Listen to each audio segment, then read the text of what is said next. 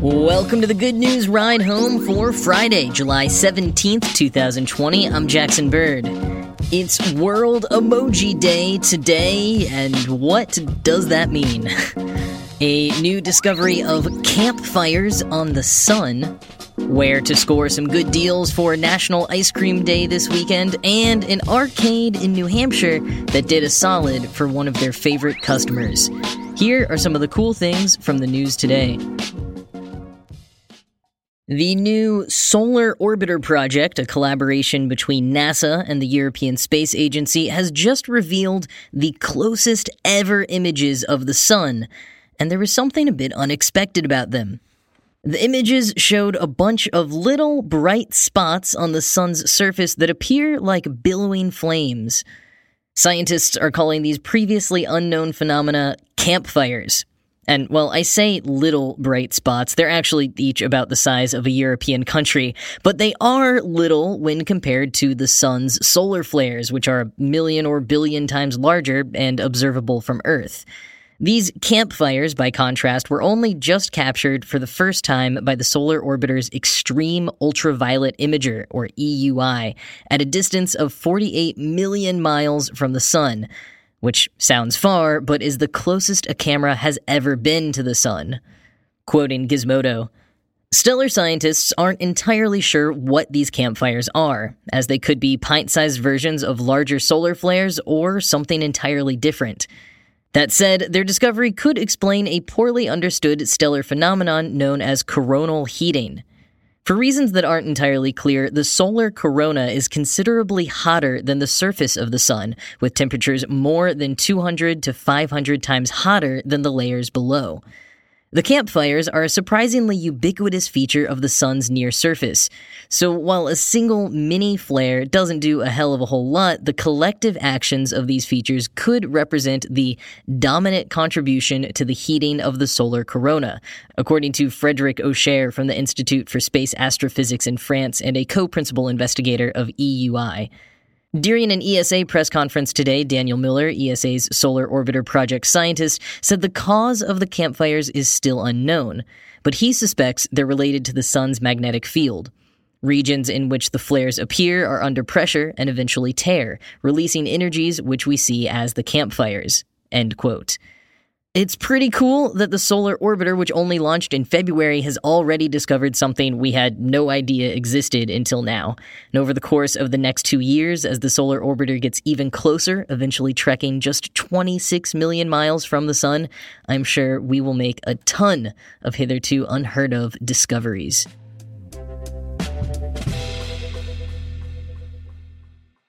Today, July 17th, is World Emoji Day.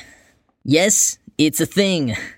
World Emoji Day was started in 2014 by the Emojipedia website, which is run by Jeremy Burge, the chief emoji officer of the site and current member and former vice chair of the Unicode Emoji Subcommittee.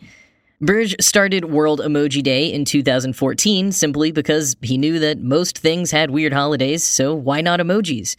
Back then, emojis were most commonly and easily accessed only on iOS devices, and on iOS, the calendar emoji displayed the date July 17th, which was in reference to the day that iCal for Mac was launched in 2003. So Burge chose July 17th to be the date for World Emoji Day, but as emojis became more common across other platforms, they didn't all use July 17th for their calendar emoji. As you're probably familiar, emojis look slightly different on each operating system and social media platform. In fact, one of the most useful features of Emojipedia is the ability to compare how emojis differ across platforms. So, for example, Twitter's calendar icon originally displayed July 15th, which is the anniversary of Twitter's launch date. But as the emoji trend continued, and sidebar, as much as I love them, I remain shocked that emojis have continued to be an unrelenting, ubiquitous, unironic facet of our everyday communications. I really thought they would have gone away by now. But I digress. As the emoji trend continued and World Emoji Day therefore became a more well known holiday, at least for the media needing something to talk about, more and more companies changed their calendar emoji to also display July 17th in solidarity with World Emoji Day and also to avoid people thinking it's a bug, not a feature, that their emoji displays a different date. Today, of the major platforms, only Facebook and WhatsApp still display a different date. Facebook shows May 14th in honor of Mark Zuckerberg's birthday, and WhatsApp shows February 24th, the day WhatsApp was incorporated in 2009. But back to World Emoji Day itself. Apart from headlines and stunts like the Empire State Building lighting up emoji yellow in 2017, it's become a traditional day for companies like Apple and Google to announce new upcoming emoji designs. Today, we got our first look at a number of upcoming emojis for iOS, including a pinata, tamales, bubble tea, the transgender symbol, an anatomical heart, lungs, and the now infamous pinching fingers emoji.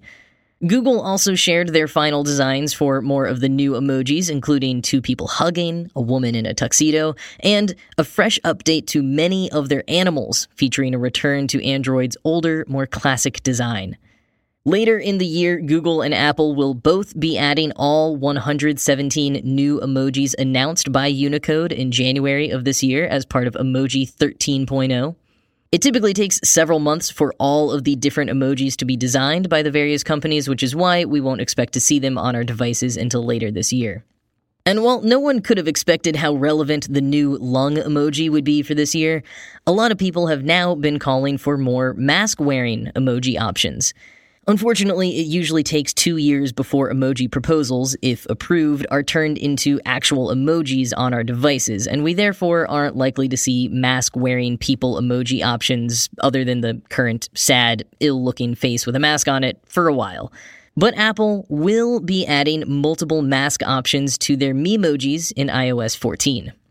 So, also on World Emoji Day, Emojipedia announces three World Emoji Awards one for the most popular new emoji of the prior year, so 2019, another for the most anticipated emoji coming this year, as voted on by the public, and the emoji that best represents the current year, also voted on by the public. That last category uses a bracket system, and as of recording, it is down to the final two the virus emoji or the Black Power Fist.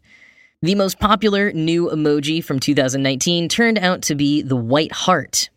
No word just yet on the most anticipated emoji coming up this year, but you can follow Emoji Awards on Twitter for updates. And if you're curious about the least popular emojis, a Twitter bot not associated with Emojipedia or Unicode called Least Used Emoji updates you on the least used emoji every day.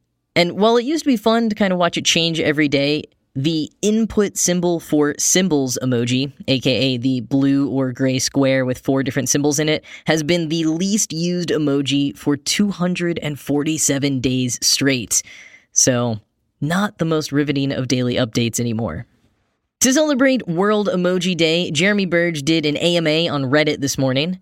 He answered questions about how emojis are chosen, how one celebrates World Emoji Day, I have no idea, Burge, the creator of the holiday, said. If it's nice weather outside, maybe enjoy a walk.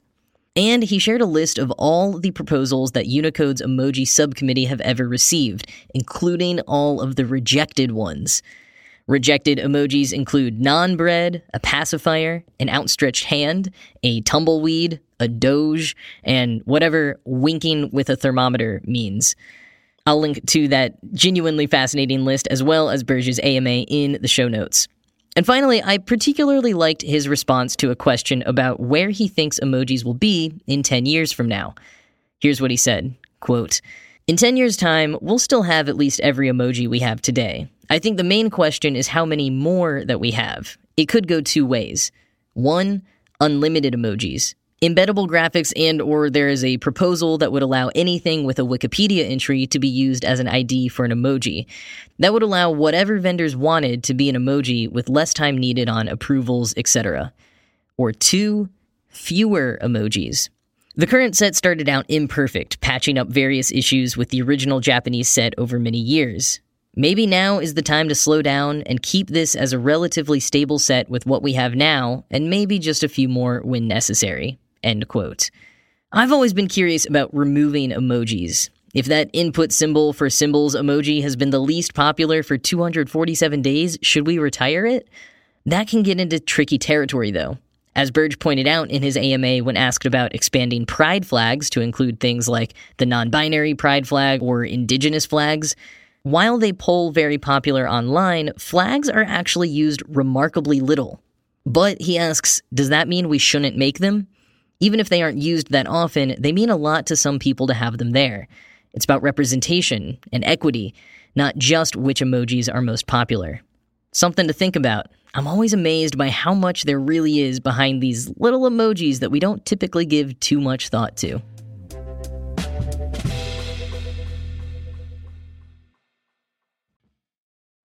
This Sunday, the 19th, is National Ice Cream Day, and as promised, here is a roundup of deals and specials that you can take advantage of to celebrate.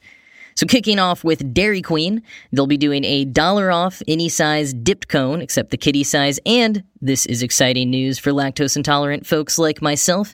They're introducing a vegan dilly bar made with coconut cream and a dairy free chocolate shell. That new product will also be a dollar off, and I am crossing my fingers that this means maybe one day soon they will make a non dairy blizzard. It's all I want in life. Anyways, next up is Baskin Robbins. They're partnering with DoorDash to offer a free regular scoop when you order $15 worth of ice cream via DoorDash, which I didn't realize ice cream delivery was a thing that people did, especially for individual scoops, but all right. Sonic is also going app based. If you download the app, you can get half off a Sonic Blast. And as I record this, the ice cream truck has literally just stopped outside of my apartment. Maybe I should go ask what they're doing for National Ice Cream Day. Anyways, Friendly's is coincidentally celebrating their 85th birthday the day before National Ice Cream Day, so all weekend long they are selling 85 cent ice cream cones to all of their rewards members. And if you're lucky enough to have a Godiva shop near you, you can get a buy one, get one deal on sundaes and soft serves on Sunday. But since the theme of the summer is staying home, there are also a lot of grocery stores and individual brands running deals. Whole Foods, for example, is offering 35% off all ice creams and frozen desserts for Prime members on Sunday. If you get your groceries via Instacart, you can get a dollar off the dairy free So Delicious line of pints from now through the end of September. That one runs a while. On Sunday, Haagen Dazs is going to be running their Fantasy Flavors Scoop Off, in which people are invited to share their most creative flavor ideas with Haagen Dazs on Instagram. Eight of the top submissions will go into a bracket, and then the winning contestant will receive 15 cartons of their submitted fantasy flavor and coupons for a year's worth of ice cream.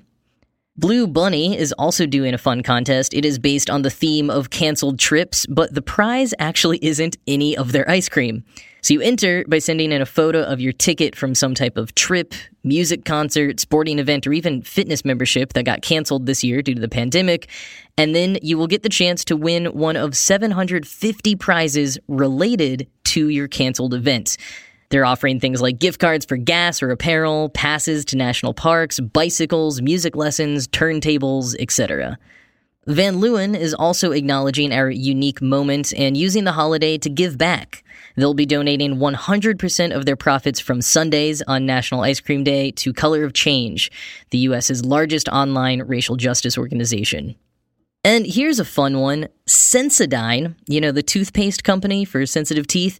If you tweet hashtag Sensodyne Sundae, that's Sundae like an ice cream sundae on Sunday the 19th, you will be entered to win the fixings to make your own ice cream sundae delivered straight to your door. And of course, they're throwing in a tube of Sensodyne as well to keep your teeth happy after all that sugar.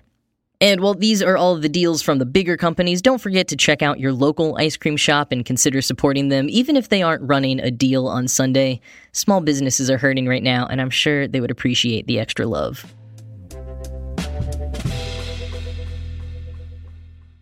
And ending today with a quick story about one of those small local businesses and how they continue to give back to their patrons even after several months of supremely hard times for them.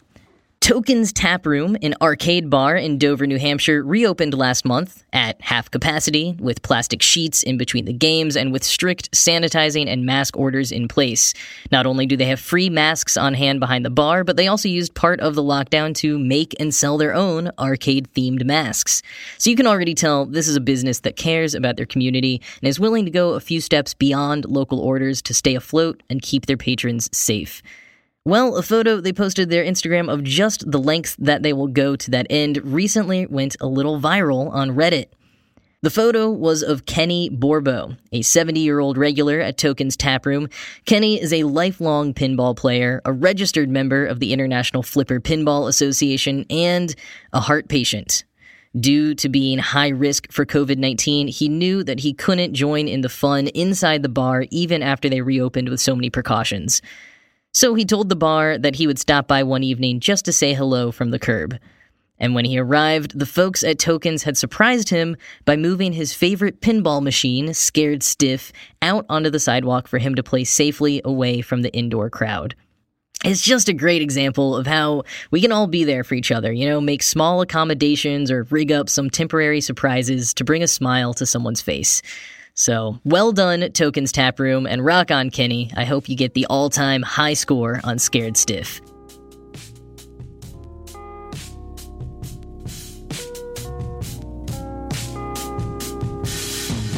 That is it for today. As always, this show was produced by Ride Home Media. I'm Jackson Bird. I hope you all have a good weekend, and I will talk to you again on Monday.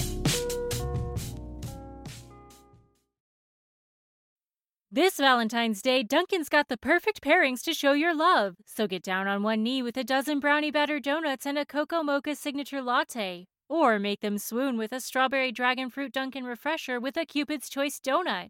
Are you ready for love? America runs on Dunkin'. Price and participation may vary, limited time offer.